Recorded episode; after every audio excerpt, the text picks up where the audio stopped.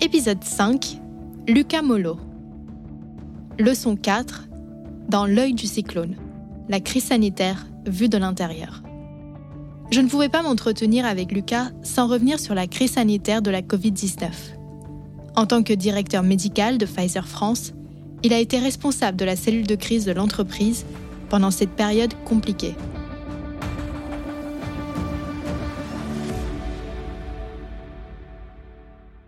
On l'a vécu déjà en tant que responsable d'une entreprise qui doit s'occuper de la santé de ses collaborateurs, du bien-être de ses collaborateurs.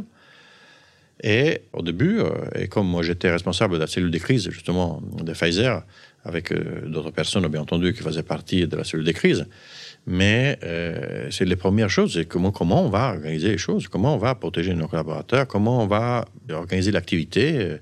Et du coup, on était tous un peu perdus au début. Mais tout de suite, on a, on a trouvé le moyen de mettre en place des solutions, d'accompagner les collaborateurs et voilà, de les mettre dans les meilleures conditions pour pouvoir travailler de chez eux déjà et être en mesure aussi de, de les accompagner psychologiquement et euh, aussi au quotidien, parce que c'était pas facile pour tout le monde. On pensait pas du tout aux produits à cette époque-là, parce que la chose qui nous importait le plus, c'était vraiment euh, comment non seulement s'occuper des collaborateurs, mais aussi comment continuer à mettre à disposition de la communauté, de la collectivité, les médicaments dont on avait la responsabilité. Parce qu'on a, on a quand même plus de deux cents médicaments qui sont commercialisés, et bien, il fallait qu'on continue à assurer la continuité de l'approvisionnement, et cetera. Et surtout, Euh, à l'époque, on avait une contrainte qui était majeure, c'est que c'était en France un, un des contributeurs majeurs de la fourniture des médicaments pour la réanimation, notamment les curares à l'époque.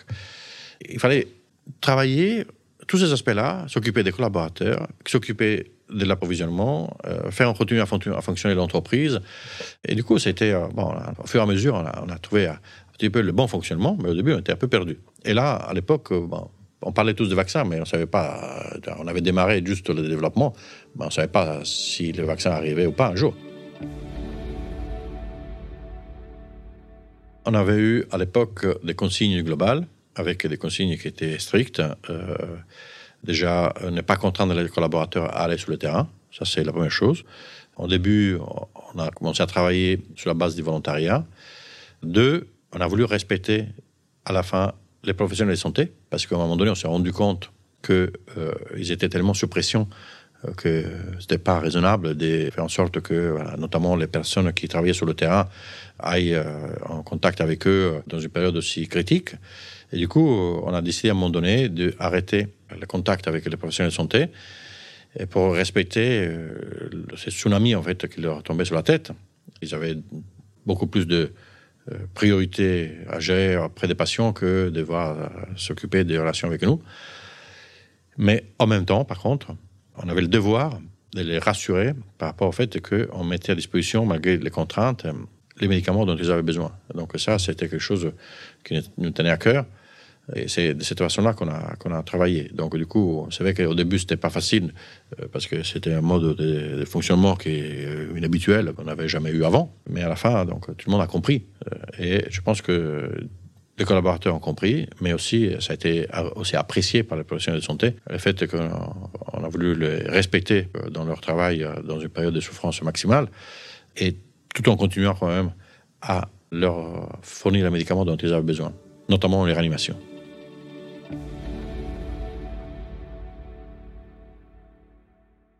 Concernant le vaccin que nous avons mis à disposition, il faut savoir que la technologie n'est peut-être pas nouvelle, parce que Pfizer a un modèle qui est un modèle à la fois qui investit dans sa recherche propre, mais aussi dans la recherche partenariale. Du coup, la technologie à A R N messager, c'était une technologie à laquelle on avait pensé déjà pour développer des vaccins contre la grippe plus efficaces.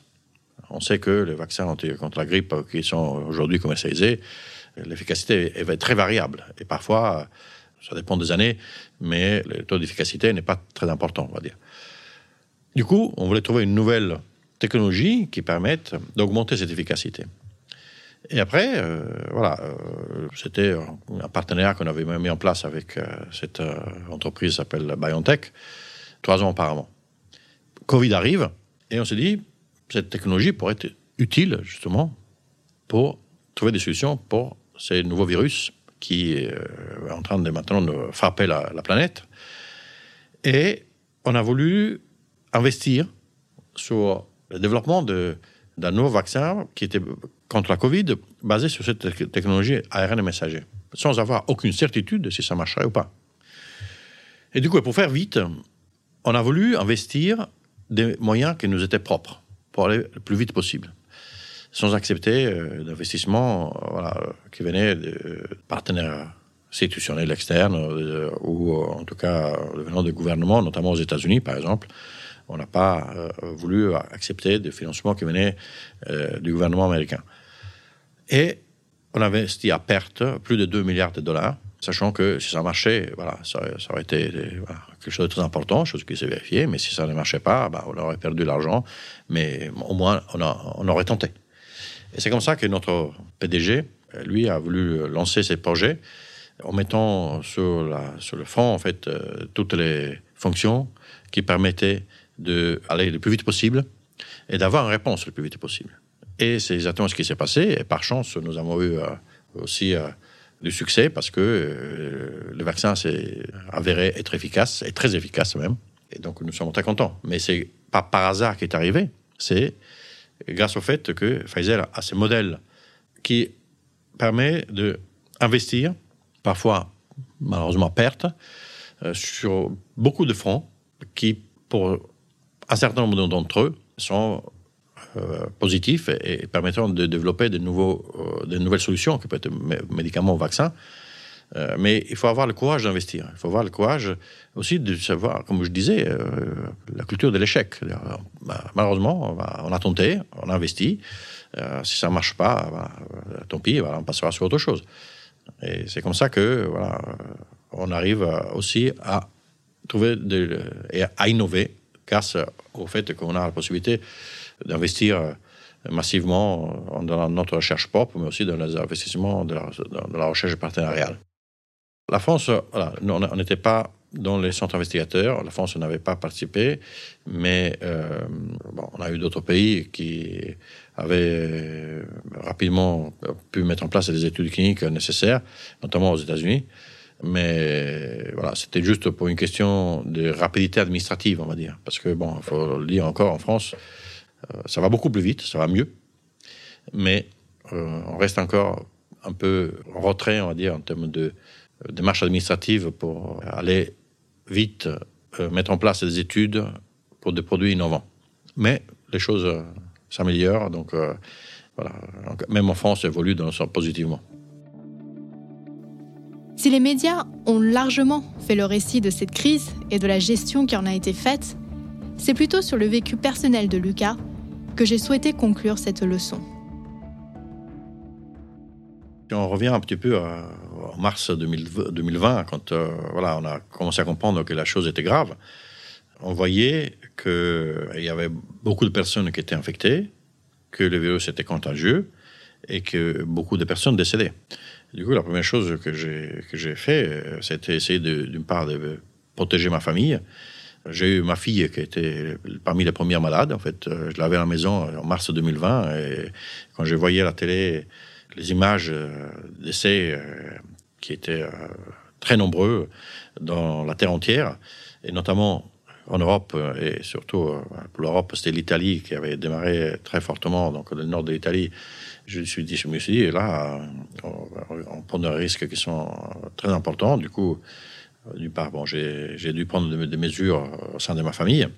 Mais après, je me suis dit, euh, ça, euh, ça touche ma famille, mais ça touche aussi tous mes collaborateurs, le, tous les, tous les, les collaborateurs de l'entreprise. Et du coup, on a, on a vraiment réfléchi euh, dans un sens où notre premier réflexe, c'était de vraiment protéger les collaborateurs. Du coup, on, on leur a mis à disposition, euh, déjà, à l'époque, on n'avait pas grand-chose, mais euh, ce qu'on pouvait faire, c'est de leur fournir des masques, fournir du gel, fournir... Euh, à l'époque, on disait qu'il fallait utiliser des gants. Du coup, voilà, on, on leur a envoyé euh, aussi des kits de, qui pouvaient les aider hein, pour se protéger de, de, de, de toutes les manières. Et petit à petit, finalement, bah, on, a, on a essayé de, de gérer ça. Donc, on a, dans l'attente d'avoir un vaccin, justement, espérant que ce vaccin puisse arriver.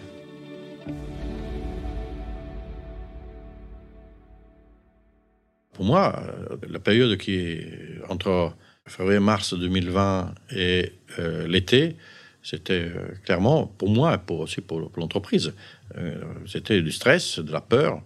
J'ai eu dans mon entourage des gens qui sont tombés malades, mais qui sont aussi décédés. Et donc, du coup, je me suis dit, euh, voilà, c'est, c'est quelque chose sur, vraiment, sur laquelle il faut vraiment faire attention. Et, et on craignait énormément, vraiment, pour, pour nous-mêmes, pour no- notre famille, mais aussi pour les collaborateurs de l'entreprise. Voilà, on essayait vraiment d'être, de prendre des décisions et de mettre en place des mesures que visent à protéger les collaborateurs. Ça, c'est notre, notre, notre vraiment souci euh, principal. Après le reste, on a, de l'entreprise, on a appris à gérer au quotidien pour continuer à assurer les activités professionnelles d'approvisionnement des médicaments. Mais notre premier réflexe, c'était vraiment protéger les collaborateurs et, bon, bien entendu, nos familles.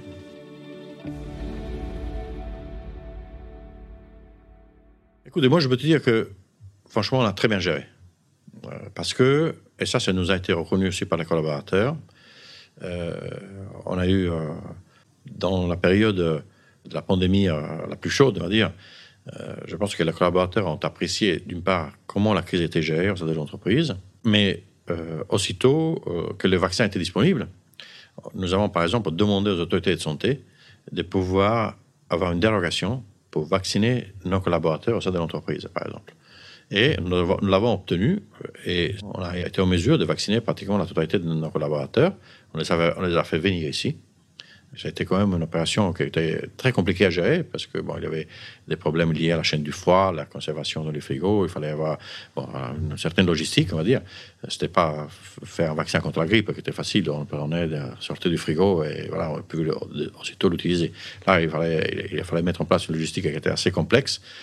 Et les collaborateurs, aujourd'hui même, reconnaissent que Pfizer a vraiment bien géré la crise. Dans une interview récente, un invité expliquait qu'il est indispensable d'avoir une activité qui nous permet de nous ressourcer et de casser le rythme du travail. Il peut s'agir d'activités physiques ou de lecture. Cette activité, il est impératif d'en faire une priorité et de la protéger afin de maintenir un bon équilibre dans sa vie. Dans une période comme celle de la crise sanitaire, cette activité protégée devient encore plus importante. Ce qui m'a permis de... Parce que, bon, à l'époque du confinement, de toute façon, on ne pouvait pas sortir. Donc, du coup, voilà, ça, malheureusement, on avait beau faire... Par chance, bon, à la maison, j'avais un, un vélo d'appartement, donc du coup, voilà, ça me permettait de faire un peu de sport, et cetera. Mais pendant la période de Covid, la chose qui m'a vraiment permis de mieux l'affronter, c'est le fait d'avoir la possibilité de sortir. Alors que j'avais un petit, un petit jardin chez moi, et du coup, je me préservais quelques plages de la journée Pour, la, pour prendre un peu d'air. Parce que vous imaginez qu'être en prison pendant voilà, toute, la, toute la journée, euh, après avoir passé des heures, des heures en conférence téléphonique, et du coup, de temps en temps, avoir la possibilité d'avoir prendre un peu d'air dans son jardin, sans avoir trop de stress, et cetera. Voilà, ça, c'était la chose qui m'a permis de... Voilà, effectivement, et d'ailleurs, c'est quelque chose qu'on voit maintenant dans les médias. Les gens qui, aujourd'hui, veulent investir dans l'immobilier, la première chose qu'ils cherchent, c'est peut-être avoir un petit extérieur ou une petite terrasse au balcon pour mettre le nez dehors. Euh, voilà. Et, et effectivement, ça fait, c'est, c'est quelque chose qui m'a vraiment beaucoup, beaucoup aidé. Et ça, ça, je dois le dire. Et après, la possibilité de faire un petit peu de, voilà, d'activité physique, c'est vrai que c'est quelque chose d'important. Parce que des périodes renfermées chez soi, chez soi voilà, c'est pas, c'est pas évident. Merci d'avoir écouté cette leçon du podcast Mentor. Pour continuer à suivre l'actualité du secteur de la santé et découvrir des portraits de décideurs, nous vous encourageons à faire un tour sur le site de Pharmaceutique. Si cet épisode vous a plu, n'oubliez pas d'en parler à vos amis, à votre famille ou à vos collègues. Nous pouvons tous apprendre et être inspirés par les grands leaders de la santé.